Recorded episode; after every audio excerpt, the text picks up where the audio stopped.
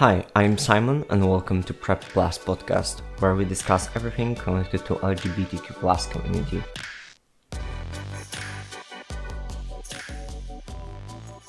I think it's important to understand the opposite side the best I can, because this lets me argue in the most efficient way.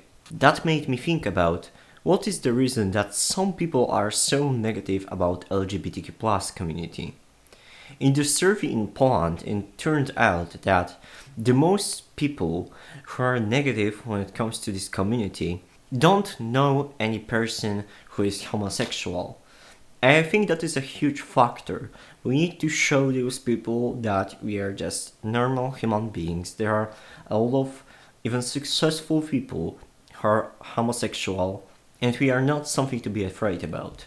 Unfortunately, some people are just afraid of new stuff. I think all of us are afraid of new things and changes, and that makes people somewhat skeptical when it comes to homosexuality and LGBTQ plus stuff. I think we should avoid calling out those people and calling them unreasonable or homophobic. We need to explain them in a normal way why is it not something negative or something to be afraid of.